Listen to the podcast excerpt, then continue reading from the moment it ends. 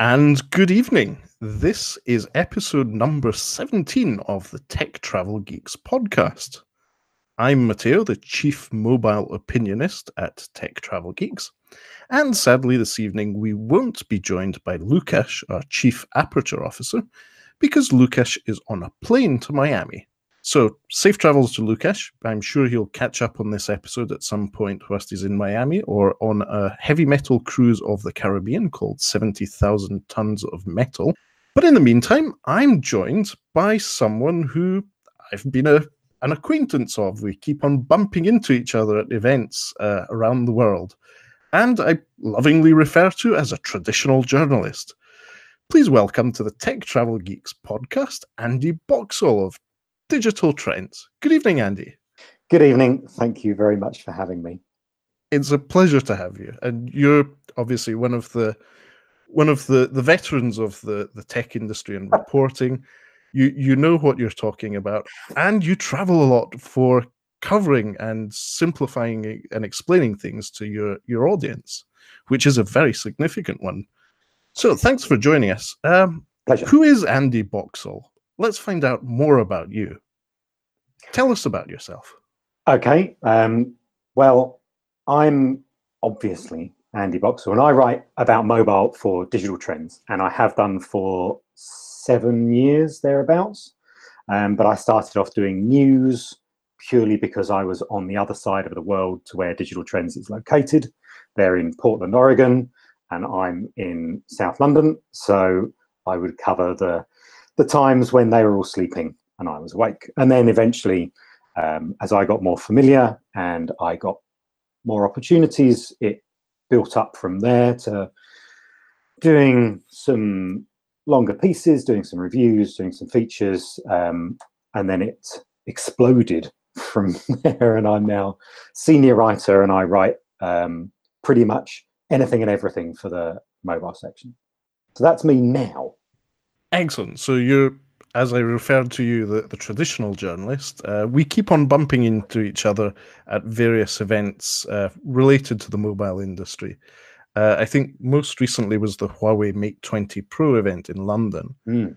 And you seem to be getting around quite a lot. This week you got back from a French city called Paris.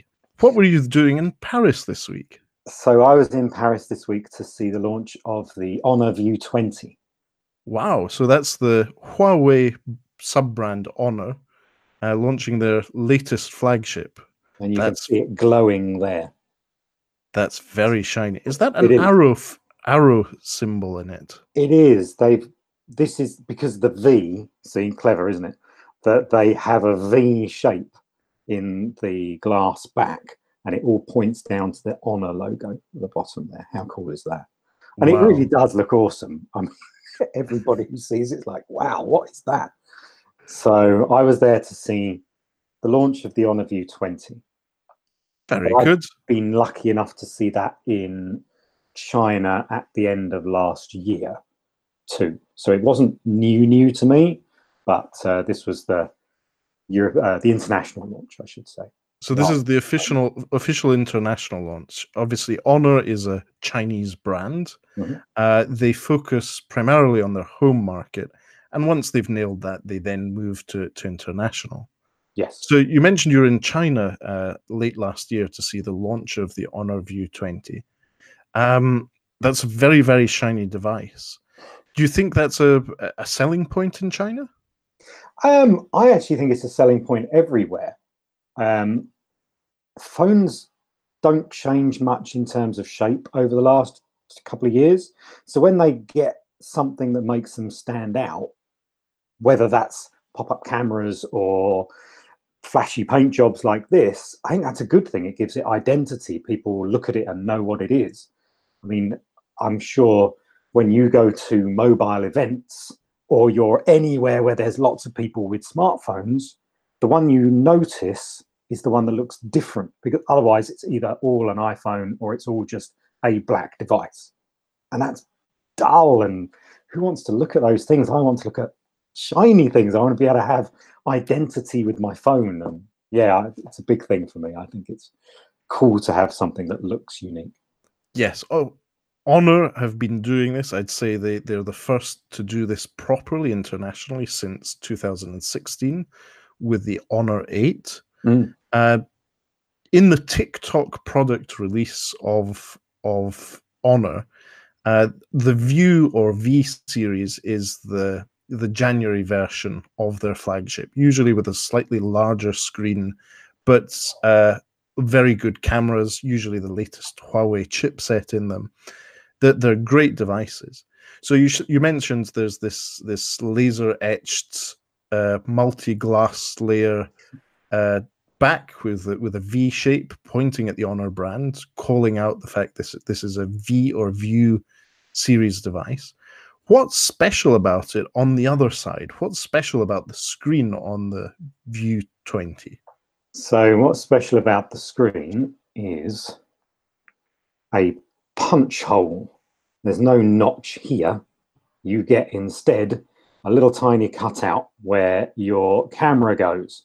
So, this is the anti iPhone in terms of that. There's no notch. There's no disturbance in the same way that that brings. You still get that bar across the top so you can see notifications and stuff like that. So the punch hole camera is the first time we've seen it internationally, right? Outside of devices launched in China. And that's definitely what makes that cool. And it was Yes. the focus of my trip to China, actually. Awesome. So so you went to China. Uh, I'm assuming as a guest of Huawei Yeah. for the for the launch of the the what is internationally known as the View 20. What other devices were launched around about the same time uh, in China? God, you're quizzing me. I'm not quite sure.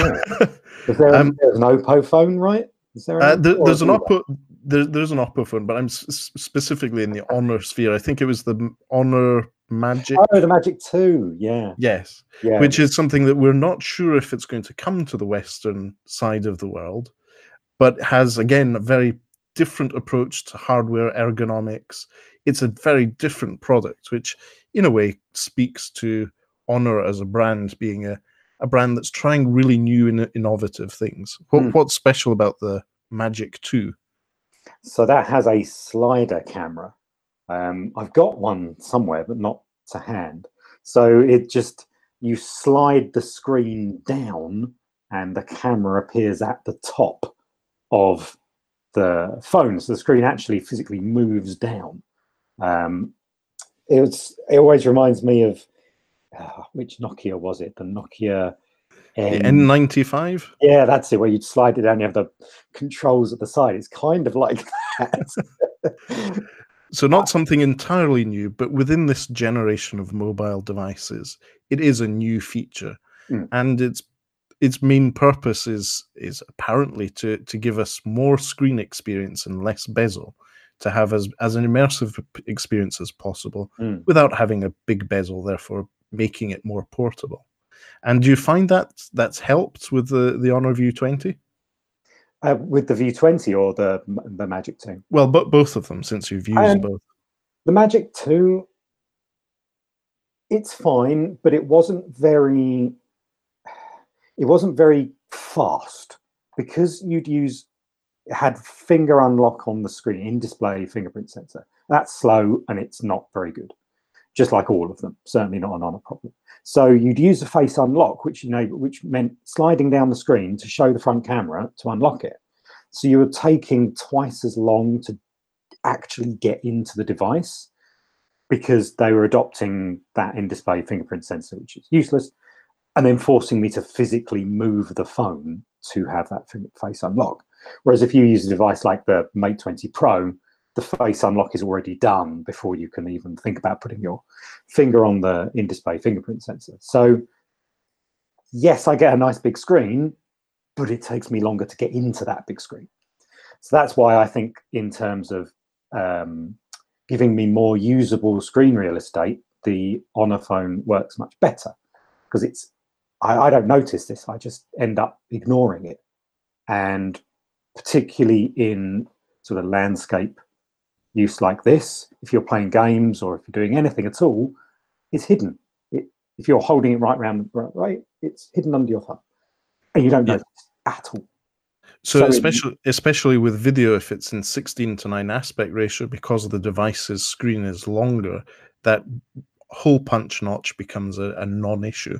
Very much so. Yeah, way less in way less intrusive than a, a full notch or even a teardrop notch at the top. It's it's definitely, in my view, the optimum notch replacement that we can do at the moment until we can get rid of them entirely. Very good. So you, you mentioned a notch. Let's categorize notch types and you can rate them from best to worst. So full notch, iPhone style, Mhm. or Pocophone style, Yep. teardrop notch, bathtub notch, with Bathtub the notch. Pixel. That's the Pixel 3 XL Oh God. Okay. Yeah. and the punch hole notch. Which is best, which is worst, and which ones fit in the middle? Okay. Um, well, the, the winner and the loser are clear, in my opinion. Um, the winner, as I've just said, definitely the punch hole for sure is the best way to do it at the moment. The worst, by a long stretch, is the Pixel XL, Pixel 3 XLs. It's just awful. Um, Teardrop is close to being very, very good, but it still looks a bit weird. Um, so I think I'd just put that alongside the iPhone one. The iPhone one I don't mind because it really does have a reason to be there. Yeah, I so- this. I'm going to say now because we sort of led into it. This is the Finney phone, Sirin Labs Finney phone, their cryptocurrency phone, and it's got a notch and lots of bezel above it. And I'm not quite sure why it's there at all because it doesn't have anything extra in there. And that's what bothers me about notches if they don't really serve much of a purpose. Right, the teardrop is nice because it's only got the camera, not this huge waste of space. That makes sense. So, um, you, you mentioned teardrop notches. Do you think there's the the the phone manufacturers are doing notches uh, specifically around price points because the cost of having a notch or different types of uh, notches make the make the price of the device go up or down? Because th- I've noticed that there's a lot of mid to low range devices now having teardrop notches. A teardrop notch for our listeners is the notch that's pretty unintrusive, but it's at the top of the screen and it's just a little teardrop that goes from the top bezel down to to cover that. And I've noticed it with the Huawei P Smarts 2019. It has a very tasteful uh, notch, whilst giving the almost full screen experience to the mid to low range of the market and also with the Oppo A7X, also known as the Oppo F9. Um, so this seems to be something that is obviously easier to to achieve at a lower price point, going by what the current smartphone manufacturers are doing. But it's good. We I think we've settled that. We agree on what the the hierarchy of notches is. So you're with me on those on that sort of Yes, obviously this is the the classic uh, conversation purely on aesthetics and functionality. but what functionality is included? If it's got laser point or even two selfie cameras, I would be okay with a with a full notch, but definitely not a bathtub notch. No, no, no. There's absolutely no need. Good. So um, I think we've covered notches and the core things of what took you to Paris. So obviously you were in Paris in in January. What was it like? How how was your, your travel experience there? What did you do when you were there, and what was it like coming home? Well, it was very brief all round. I was there for less than 24 hours. So, in terms of anything I saw in Paris, it was slim. I saw Gare du Nord and the hotel and the event space. So, it was not a tourist trip. It was let's go to the event and let's come back. But I went by Eurostar. I didn't fly to Paris. So, I went to St Pancras in London and then took the international train across directly into centre of Paris. And Paris uh, or France generally was quite snowy, and the train was slower than usual. They went. They told us even before we got on that there was going to be a speed restriction in France because of the the weather, and it was snow because it's quite a countryside route that, that goes through. It's fields either side, and that was covered in snow, both there and back. So it was a lot slower than usual. And much as I like the Eurostar for the experience, it's not a long, long journey train. I really, I didn't want to be on there for three hours. Two hours was enough, and that final hour was a struggle both ways. So it wasn't just the French customer service; it was the actual ergonomics of the seats, was it? Yes, very much so. yeah, it's uh, it's it's fine for a short enough amount of time, but after three hours, you just want to not sit in those seats and move about and do stuff, but it's not that easy. Very good. So you had a snowy less than 24 hours in Paris. Yeah. And Gare du Nord is in the very center of Paris. It's the historic train station. So you're right in the center of town. That's probably one of the big advantages of uh, traveling to Paris by Eurostar. You don't have to handle getting to an airport, going through security. It's well, you go through a bit of security, but it's not as stringent as uh, going on a plane. And it's usually shorter A to B. Yeah. So that's yeah, definitely if you live in London, it's extremely easy. I still got an hour's journey to get into London, so it's a, a lot longer, really, in terms of it would take me to go to Gatwick, which is 10 minutes, compared to an hour to get to St Pancras. So it's actually a little bit longer, but it's a nicer experience. Like you say, there's very little security, and the train is a more pleasant experience to travel than the plane. Very good. So, uh, where where you have the option, do you prefer uh, traveling by rail? Um, yeah, but it doesn't really turn up that often. Plane is very convenient, and I tend to travel further away than the train makes things easy. I don't like traveling by train in England because it's always slow and late and crowded um, and expensive.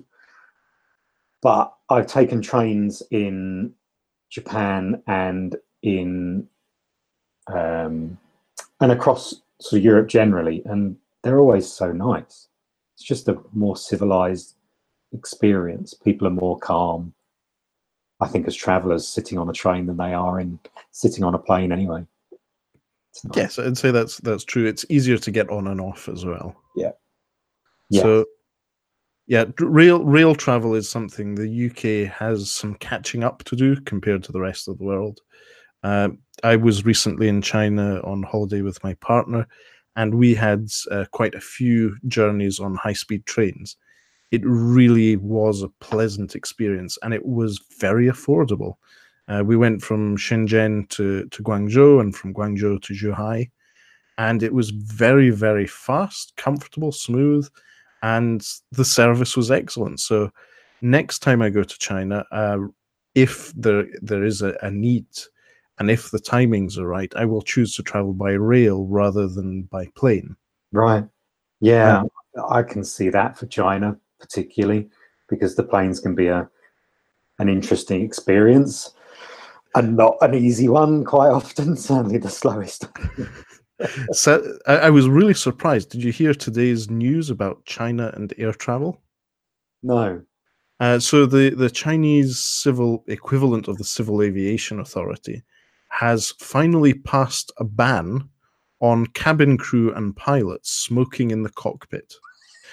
Whereas passengers up to now had were strictly forbidden from smoking on aircraft, the cabin crew and, and, and pilots were allowed to do so, provided they were in the in the cockpit, which is is very strange to me, but uh, it's good to hear that this is starting to happen. It's obviously part of the different culture.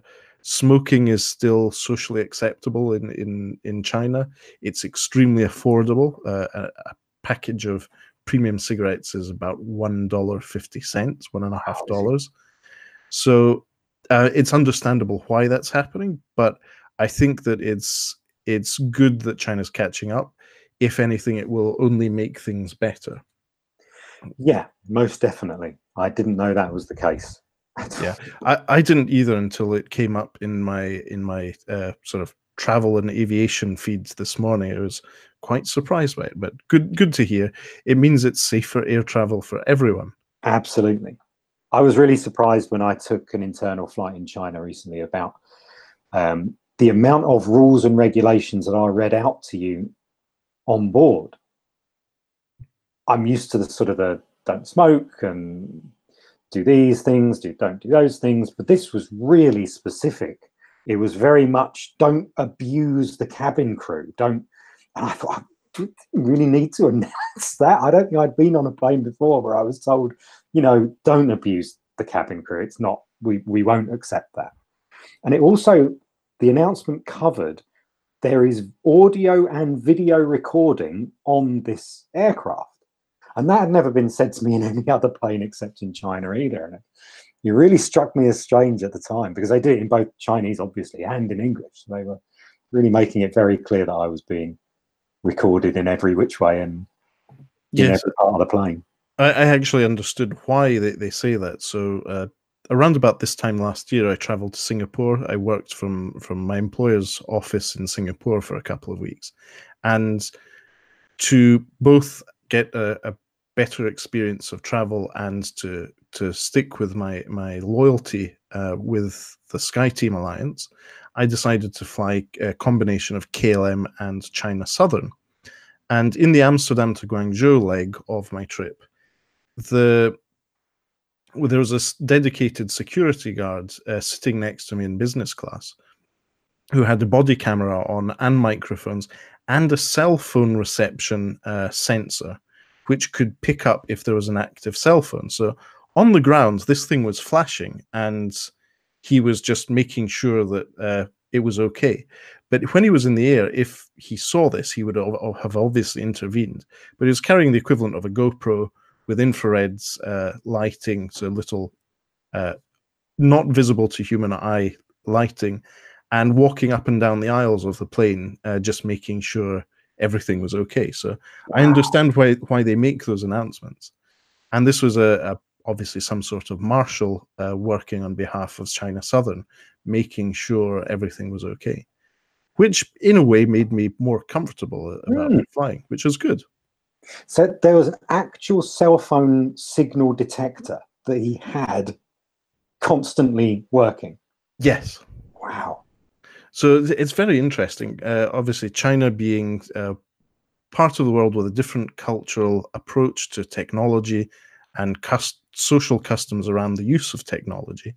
Uh, China's the pers- place I've seen most comments about power banks when traveling. Mm. So they make very specific rule, very specific and very enforced rules about what you can put in your check-in luggage, including lithium-ion batteries, and that you're not allowed to use the lithium-ion batteries to charge other devices in flight, and you're not allowed to charge them from the in-flight uh, power sockets, which is very, very interesting. Mm.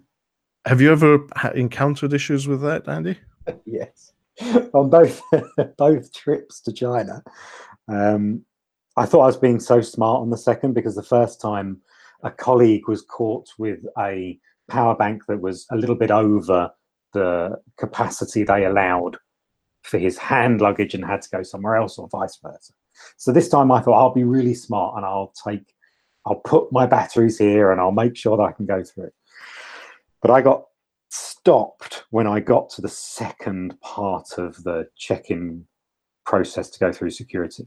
And they said that my bag had been flagged for a battery inside. So you have to go to another room where there are men opening your suitcase and you have to identify the battery. And the battery was a camera battery. So small, whatever they are, 750 milliamp hours, something like that and that was in my bag loose. They would have the one in my camera without a problem, but the loose battery was the problem. So I had to take it out of my case and put it in my hand luggage. And that was really surprising to me that the battery in the camera that was in my case, no problem. The same battery in another bag inside my case was a problem. They really go into it seriously. Nothing escapes their eye.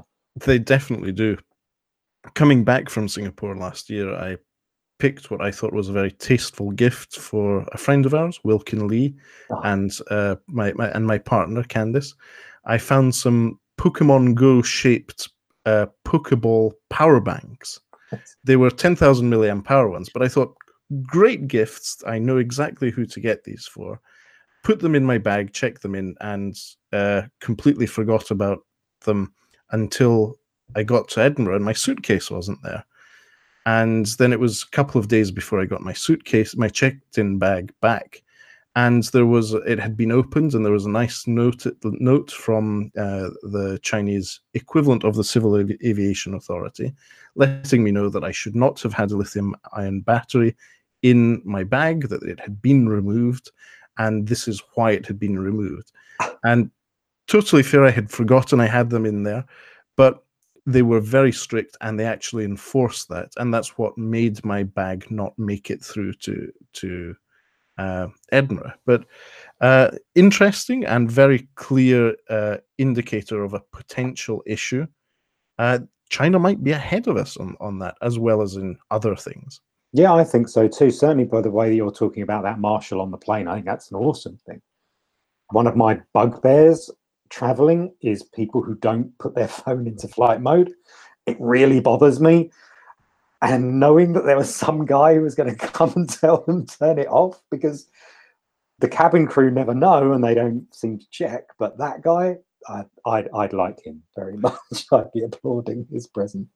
Yeah, and bo- both you and I cover tech. We are sort of specialized in mobile. We know that when your phone is isn't in flight mode on a plane, it's constantly trying to pick up a signal. That's when the phone potentially is at its most dangerous. You're in a pressurized cabin. Uh, you have this uh, continuous wake up and use of radios to try and pick up a signal. And that's when devices tend to get warm, especially if they're in a bag. That is when they're at their most dangerous. So, public service announcement if you are flying, remember to go into flight mode.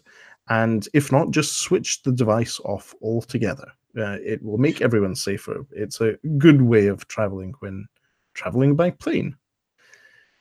Andy, you mentioned Japan, another, in a way, uh, world leader in terms of technology, also in, in mobile technology. Uh, this seems to be a, looking at your your your Twitter feed seems to be one of your personal passions.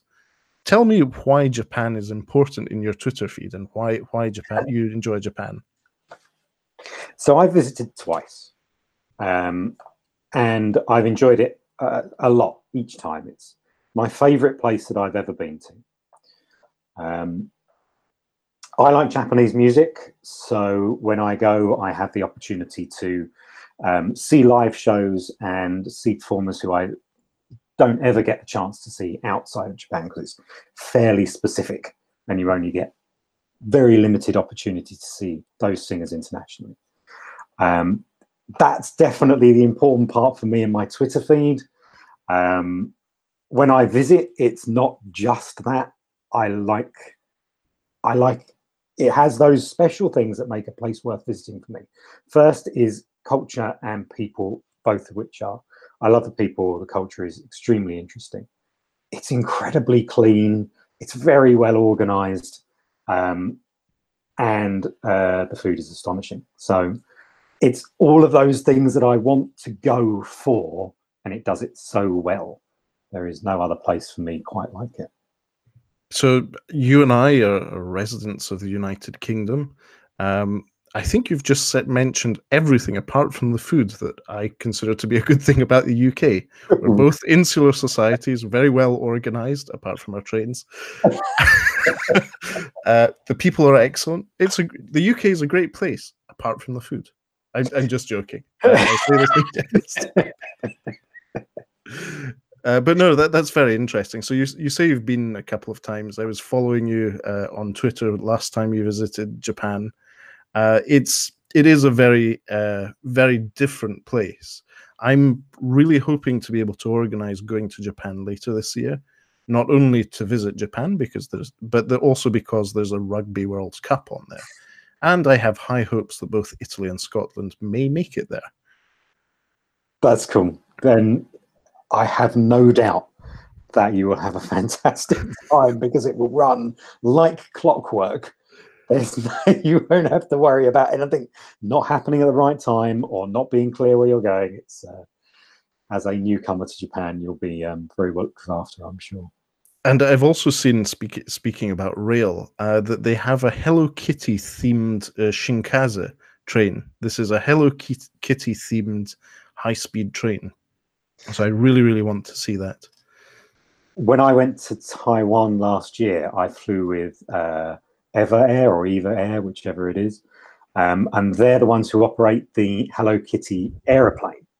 And when returning from Taipei, I got the chance to see the dedicated Hello Kitty check-in area at the airport. It's not just any old check-in desk.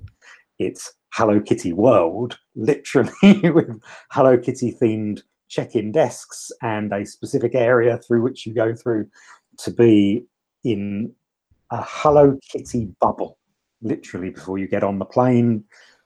The stewards and stewardesses have Hello Kitty themed uniforms and bags, and it's astonishing absolutely astonishing. So it's a whole Hello Kitty lifestyle experience. It most certainly is. But they only do it on, I think, one or two routes. One was to somewhere in the US, definitely. So there was no way they were going to go via for me. That sounds awesome. So lifestyle experiences seem to be a, a theme, not only whether you're flying a Hello Kitty uh, aircraft and going through Hello Kitty check-in, but uh, I believe ANA, the Japanese airline, have Star Wars themed aircraft. And uh, moving back to what uh, our bread and butter is to consumer electronics, lifestyle seems to be quite a big thing when it comes to to devices. So we, you and I cover the mobile beat. It's not just about mobile phones; it's about having the surrounding e- ecosystem that gives you a lifestyle experience. What brands stand out for you being able to offer that at the moment? I think the only one who does it properly is Apple.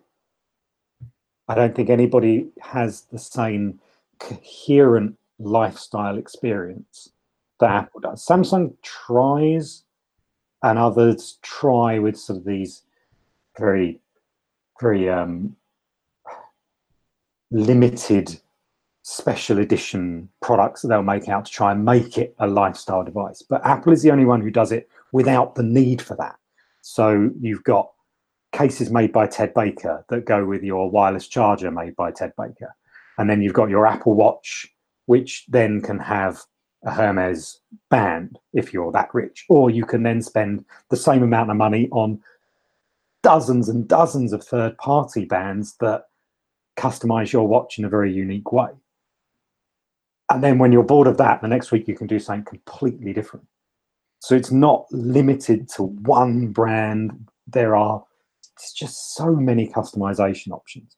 And i think that they do that really really well. Yeah. Apple being uh, in a way a master of this because they have a very well established and polished uh, retail experience. So you can walk into an Apple store and have a pretty much consistent experience wherever you are in the world. So uh, just recently, Candice and I had uh, a Macau experience of an Apple store and uh, a Hong Kong one within a few days of each other.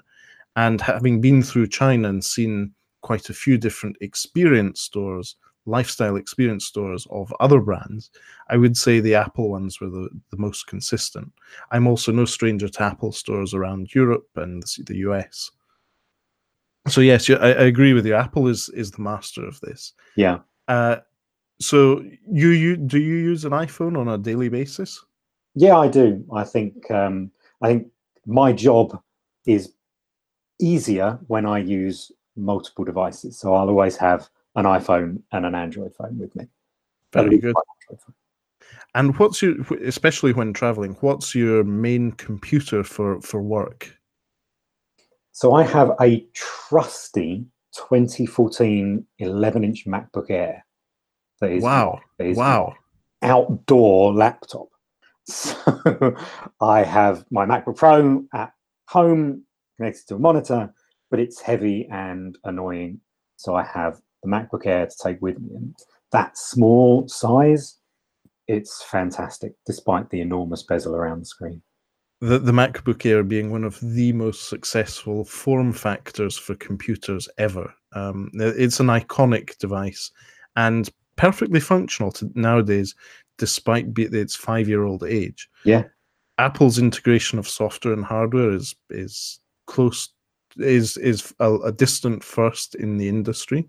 They they really have that wrapped up, uh, for better or worse, and that's very interesting to hear that you you're quite happy with your 2014 MacBook. Might be 2016. Thinking about it now, it might be might be that my MacBook Pro is a 2014. I forget, but it's certainly not new. It's definitely yeah. fairly old. but yeah, that, that's great to hear. Uh, so so you've got uh, an iPhone, uh, a MacBook. Do you use a, an Apple Watch? Um, I do. Yeah, um, I'm a watch guy, and uh, I'm a wearables person too. I'm very interested in wearable tech, and um, this is going to make me sound like such an Apple fanboy.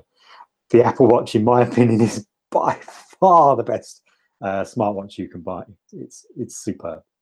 Beyond. It is. It, is a great device. Um, sadly, I'm not in the Apple ecosystem, as in I don't use Apple devices on a daily basis, so I can't uh, make a full judgment on it. But from what I see from friends and family using uh, Apple devices, including the Apple Watch, it seems to be a, a great product. What is uh, in your bag when you travel? For example, if you had to leave today's Friday, if you had to leave on Monday for a trip, uh, a four day trip, what would be in your bag apart from toiletries and clothing? it's just assuming that it's a. I was going to ask if this was assuming it was a work trip, but almost all of my trips, even if it is for pleasure, turn into a work trip. So it tends to be, well, I'll just take everything regardless. So my MacBook Air for sure. Um, usually minimum of four phones because every trip is an opportunity to do a camera comparison. So there'll be four recent phones, whatever recent iPhone and uh, a variety of Android devices. Um, I'll take my Kindle. My Kindle's essential. Um, and then it's headphones. There will always be two pairs. Very good. And when you say headphones, is it full on headphones, cans like the ones I'm wearing, or earphones? So it'll be both. I want over ears or on ears for the flight, and I don't mind having in ears uh, for ease of transport when I've not got all of my stuff because, as you well know, anything that goes over your ear, it's uh, it takes up plenty of space, and quite often I just don't want to carry them around. Or the the wonderful advancement of true wireless in-ear headphones is is fabulous. So we don't even need to take wires anywhere. Very good. So what what are your two headphones of choice at the moment, or earphones of choice? So I use um, actually I've got them right here. Handling. These are the Audio Technica ATH M50X, um, and they're sort of studio headphones with added um, street appeal, but they sound unbelievable, absolutely superb. And they're not, in terms of Bluetooth headphones, that expensive. They're sort of 150 pounds, something like that, if not a bit less. And for Bluetooth headphones, that's pretty good when they sound as as stunning as these. And they're not heavy and they fold up and they're really, really awesome. I seem to remember Vlad Savov of The Verge giving them a very good write up. Uh, he he seemed to be quite quite happy with them. Yes, That's I read the same thing, and he's absolutely correct. They really are awesome. and what's your in-ear headphone of choice? So I used the um, the Master and Dynamic MW07s, which are true wireless. Um, they come in this awesome chrome uh, little tiny box somewhere, but not to hand. And it almost looks like a Zippo lighter until you open it, and then you've got the little two little headphones inside, and they sound really excellent because they they're not like Air, uh, AirPods. They actually uh, isolate sound in your ear, so they sound much better. And they look pretty cool, not like AirPods, and I think they're really, really the best ones that I've tried over the last year or so. Really excellent. Very good. And in terms of phones, you mentioned you'd take three or four of them with you. What what would you take if you were to leave on Monday? on Monday, wow. Well, the View 20 for sure. Um, I would take its main competitor, the OnePlus 6T. Um, I'd take my iPhone because it's a, a good benchmark. And I'd probably take the Pixel 3 too to see how those two um, sensibly priced phones, the View 20 and the OnePlus 6T, go up against phones that are considerably more expensive, but uh, the cameras are well known to be to be superb. So they'd probably be my four of choice for any trip on Monday. Excellent. That sounds r- like a really good comparison.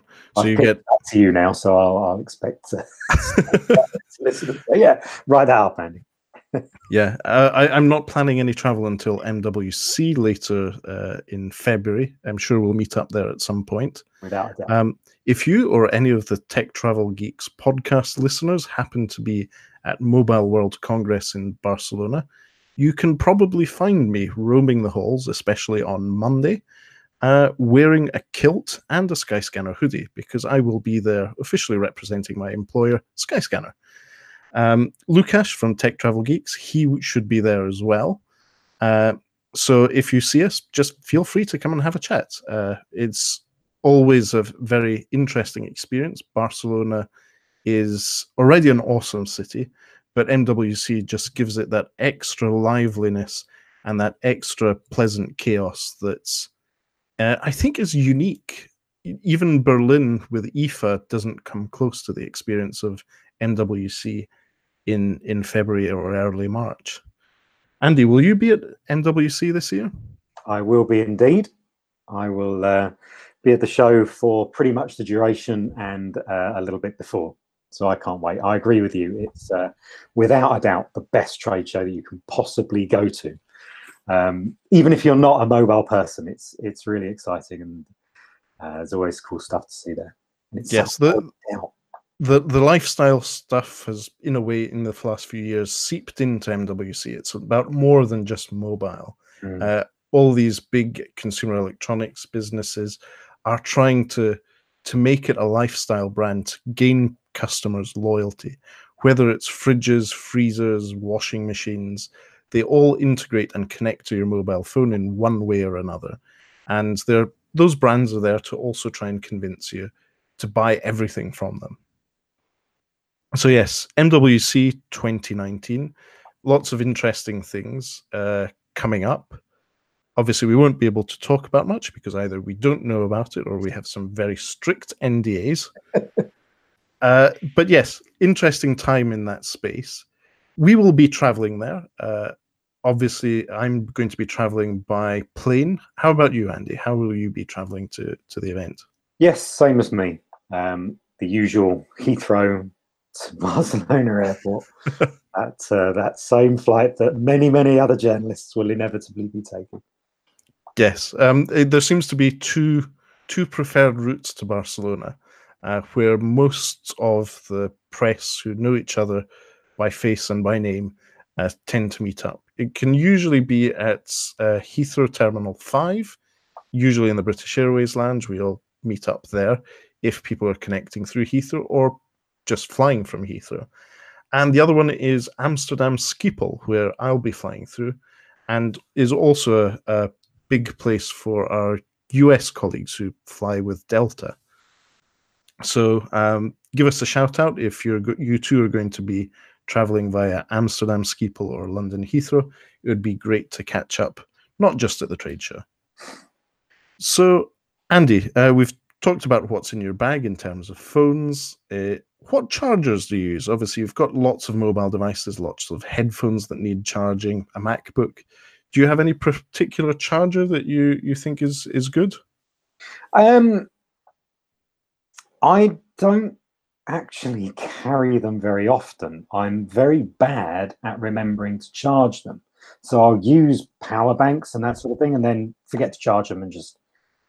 And if I carry it, it's then next uses.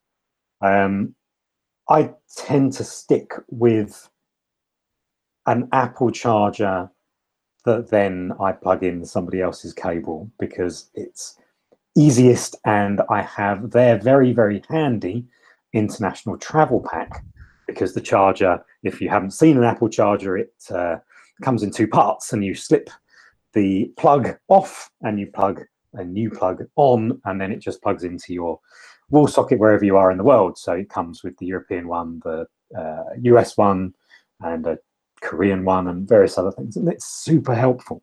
So I just tend to carry a couple of those.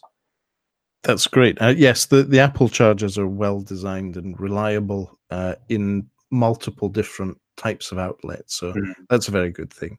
Um, and what's your obviously you've mentioned you take your MacBook, your phones, and everything. What bag would you put those things in? Do you have a preferred bag? So bags, I'm laughing because if you'd have asked me this maybe a month ago, I probably would have said I have no idea what bag I would take or care about. But I got the opportunity to use a bag from a company called STM. And they're very well known and they've made bags for a very long time and they're very well established. And I've used them before. They sent me a new bag called the STM Myth. And without a doubt, it is the only bag that every many, many people have stopped me and said, Wow, that's a nice bag. What's that? I was stopped at security at an airport after going through. Somebody said, Excuse me. I thought, Oh, I don't like being stopped at this point. And I turned around and I said, That's a really cool bag. Who makes that? I have literally, I've never had this before. At CES, almost everybody I met said, That's a nice bag. STM Myth in Windsor Wine, this is the bag for you. it's absolutely fantastic. Great bag, looks fantastic, is lightweight, slim, and super comfortable. Um, Very good. So I'll include links to that and all the other products we've discussed in the show notes. You can visit Digital Trends and read my product impressions of the myth because I was so impressed. I wrote about it. Very good. No, that that's excellent. Um, so you, you you like the bag so much it became part of digital trends. That's true endorsement. Very good. So, uh, obviously, apart from trade shows, uh, you travel for pleasure as well. Uh, what What's your next upcoming trip, or what's a memorable trip you've been on recently, apart from Japan? Well, Japan was the last place that I travelled to for personal reasons. Everything after that has been work related travel. Um, I think next I'm planning to return to Taiwan. I really liked it when I was there in November. Um, and I got to see a little bit, but I wanted to go back and have a proper Taiwanese experience. So I think Taiwan, maybe in April or May, is my next trip. Very but good. Very early days for trying to organise that, um, and it's uh, yeah that that'll be exciting because it's somewhere I've not done on my own. You know as well as I do. If you go on a work trip, you tend to be looked after very well, and you're not thinking too much about where you're staying or what you're doing. It'll be very different to go and actually do that there instead yeah. of being uh, chaperoned. And so, shout out to uh, our colleague and friend Alex Dobie, who seems to spend a lot of time in Taiwan. Uh, he is another person who cover, covers the mobile industry and posts a lot of impressive pictures from Taiwan uh, using a variety of mobile devices.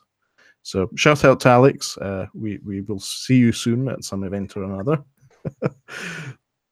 Uh, so yeah, Taiwan. That's a very interesting uh, place. M- one of my colleagues, David, is is from Taiwan, and uh, I've been reading up on the tea culture in Taiwan. So it's something we, we, Candice and I did in China. We went tea tasting and saw what the experience is like. It's a bit like wine tasting is in California or in Italy or France or Australia uh, you get to taste a lot of things and always end up spending a lot of money on the product itself. so hopefully you get to have that experience in Taiwan. I hear that they have uh, a very strong tea culture there. They do. Uh, a friend of mine is sending me over a tea care package so that I Mhm. can get prepared for uh, Taiwanese tea in in England. So I- I'm very much looking forward to that and having my own tea tasting here in in London, ready to prepare to go and do the same properly in Taiwan. Very good. Yes, uh, Taiwan has a number of very photogenic uh, tea plantations, from what I see. So I will definitely be looking you up on Instagram to see what that experience is like. Yeah, I'm looking forward to it. It's the uh, the organisation bit I'm not looking forward to. if only there were a website I could recommend for planning travel. if only. Thought that wasn't a well planned segue? uh, if only there were a website like that. I'm just joking. Um, I'm obviously very biased in this uh, respect, uh, but there are a number of options. Uh, I would say the internet has made searching for and planning travel much easier. Uh, in a way, it's it's broken the average consumer's dependency on travel agencies in their traditional form. So it really the internet has revolutionized travel in terms of planning and and the actual booking process.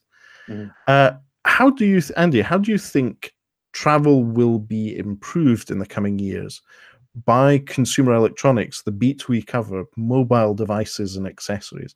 How do you think that will get better in coming years, to get better. or get worse? Uh, we obviously we've dis- discussed the downsides of power banks and mobile phone use on on aircraft. Well, that's what I, I think is a is a worry because I'm not sure that anything beyond what we have now in flight as an experience can get better because I like the isolation. I don't want to have my phone working. I like not to have Wi-Fi. I won't pay for it. I'd like that time in the plane to be mine. And if everybody else is suddenly able to do all of the things they do on the ground, I think flying will become a worse experience than it is now. Um, I'd like to think that mobile devices and, in particular, wearable products might help the worst part of travel that we have now, which is that process of getting into the airport and through to the plane.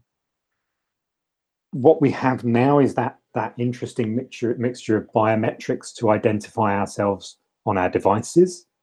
And wouldn't it be lovely if that biometric information could be used more effectively to speed and ease our process of check in and security and making our way to the plane? I'd really like something to be done to make that a more pleasurable experience. And I hope that in some way, the mobile device and the forthcoming introduction of faster and more um, effective data will somehow be able to do that with far cleverer minds than mine, working out how to do it. Yes, that's one of the, the big promises of the next generation of mobile of 5G is how it will enable wearables and other devices to be constantly connected, maybe even luggage tags, and to be able to to verify our identity better and faster.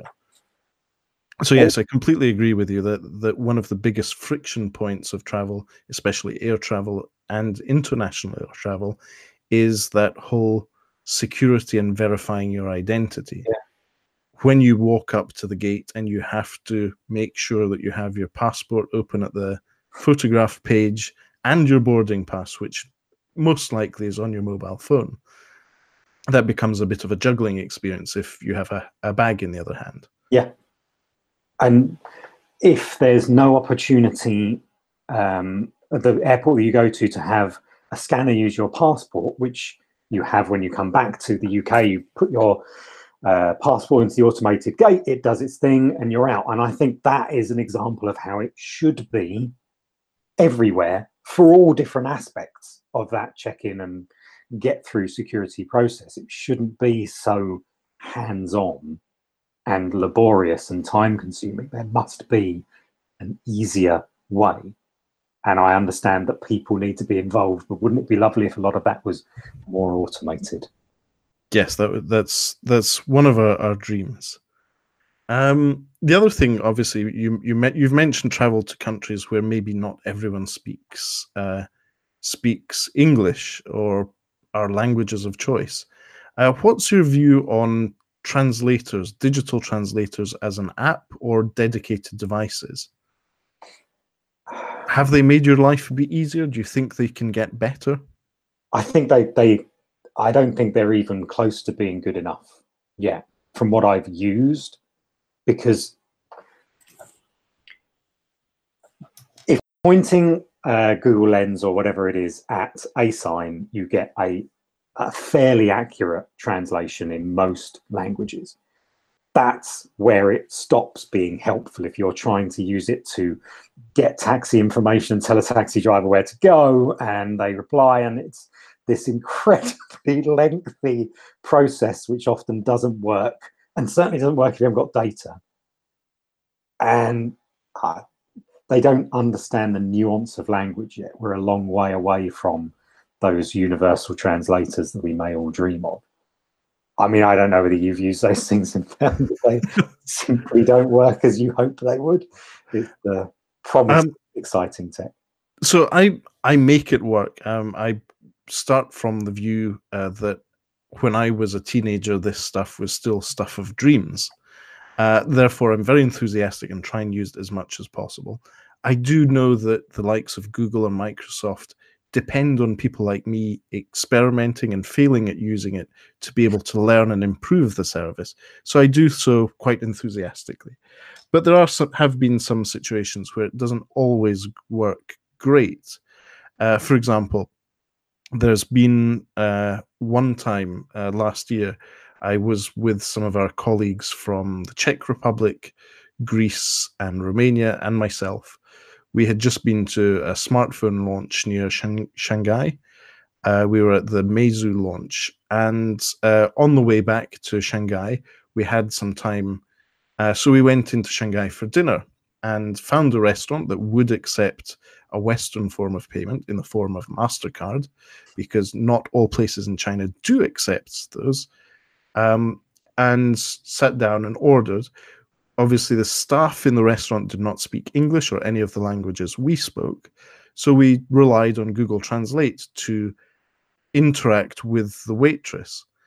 So she took our order, and a few minutes later, she came back and asked us something in Chinese. So we put it through Google Translate, and the output was uh, something along the lines of if uh, you are small peasants, it's 24. And we didn't really understand, but we assumed that the original message was okay. So we said, okay, please go ahead. Google Translate gave the message and she walked away. And instead of a tray, which we assumed was 24 dumplings of dim sum, 24 trays of six arrived. so we're small peasants and we managed to eat all these dumplings. but this is a, a light-hearted, funny thing that we can laugh about. Uh, sadly, there are other situations where it's not great, especially when it involves metro stops and uh, travel in in practical terms you might get off in the wrong place and be completely lost. But i i'm very positive. I hope that the technology gets better and to the point where it works offline well enough to be able to travel to a place like china have a pleasant travel experience without uh, some of the friction that being in a very different part of the world with different cultures can be an issue yeah, absolutely. I mean, I, I've had the similar experience to yours, but mine was more frustrating because it was in a taxi and trying to then say, well, I want to go to this place. Translating that using this was in Japan. And then the driver saying in Japanese back.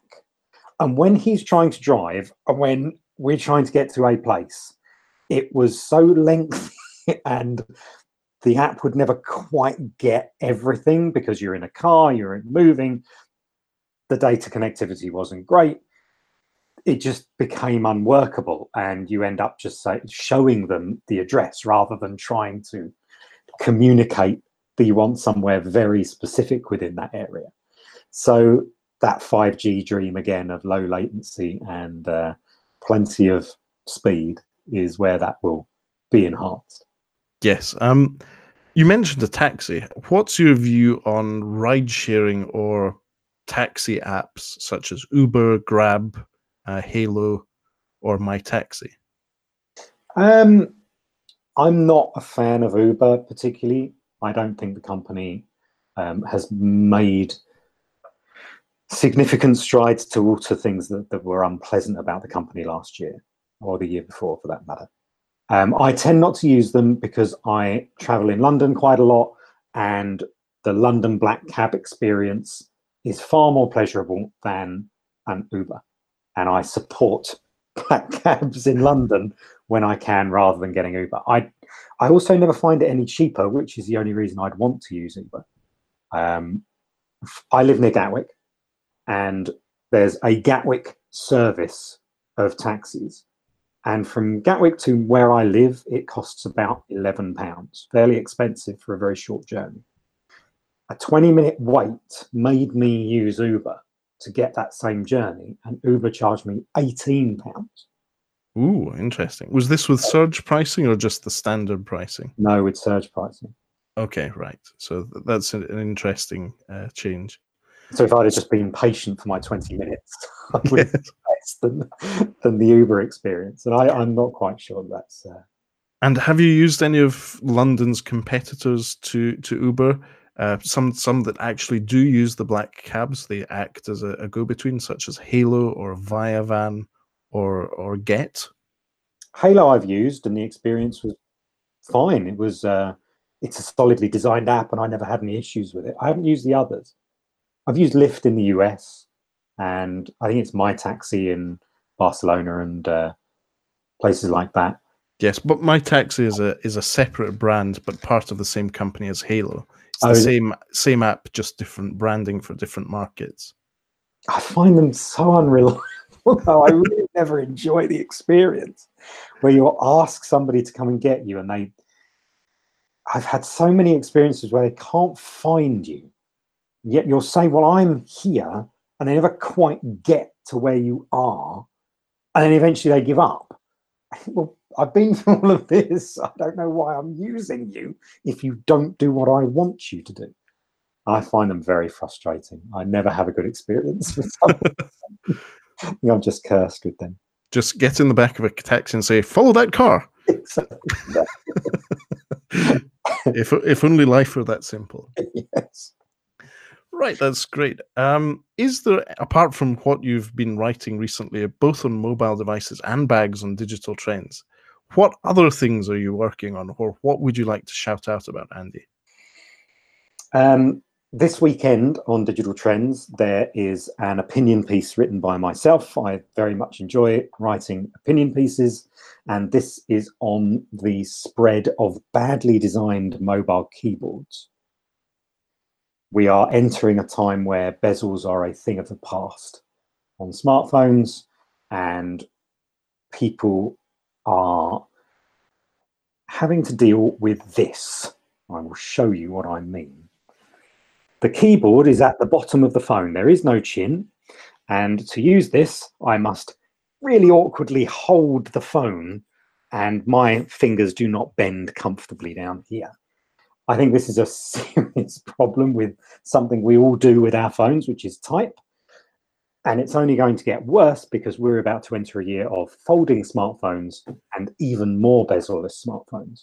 And until people start to pay attention to properly designing virtual keyboards on our phones, we are all going to have very badly shaped thumbs. So and read my opinion piece. Very good. Uh, that. that sounds very interesting. So that will be on digital trends. Yes, this weekend. Excellent. Sound sounds great. I, I look forward to reading that. Um, yes, that's maybe Google are onto something with that bottom notch. Definitely. Yes so that's great. So digital trends uh, is where you write. Uh, people can follow you on Twitter, and the handle is Andy Boxall, all, all one word. Yep. And the same on Instagram as well. Is and the same Instagram, yes.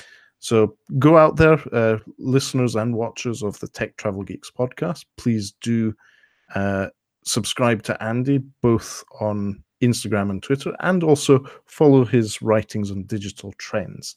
Yeah, and uh, please do say hello when you do, if you do so. Yes, just alert me that you've come from here. Uh, that would be really nice. It's it's more than than just his thought pieces. It's also some interesting views from Japan and the Japanese music scene, uh, which I quite enjoy. I've learned a lot about the the Japanese music scene in the Good. last few years. Uh, and thank you for being our guest on the podcast. Uh, thank you for having me. This has been episode 17 of the Tech Travel Geeks podcast. Uh, you may have watched this on our YouTube channel. And if you aren't already, please do subscribe to Tech Travel Geeks on YouTube. If, on the other hand, you've downloaded this podcast from Apple Podcasts, from Pocket Casts, TuneIn Radio, or anywhere else you get your podcasts from, including Google Podcasts. Uh, thank you for listening and thank you for subscribing. Uh, we are working on improving our TuneIn integration so that you can invoke uh, the Tech Travel Geeks podcast through Amazon's echo, ecosystem of digital assistants. Uh, we're still working on that, and I've just struggled to not say her name.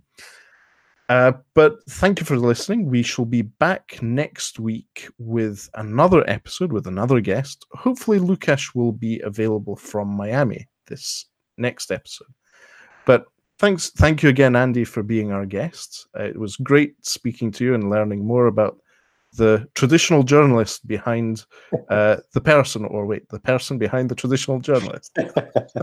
I forget. But again, thank you for being our guest. And I'm sure that if we don't speak to each other before then, we'll bump into each other in Barcelona. Most definitely. Look forward to it. Great. So thanks for listening, everyone. Uh, that's everything from us. Any feedback to our Twitter handle at Tech Travel Geeks or my Twitter handle at Todoleo. And uh, we'll also respond to any comments on the YouTube uh, channel or on techtravelgeeks.com. Good night, everyone. Thank you. Cheers. Bye.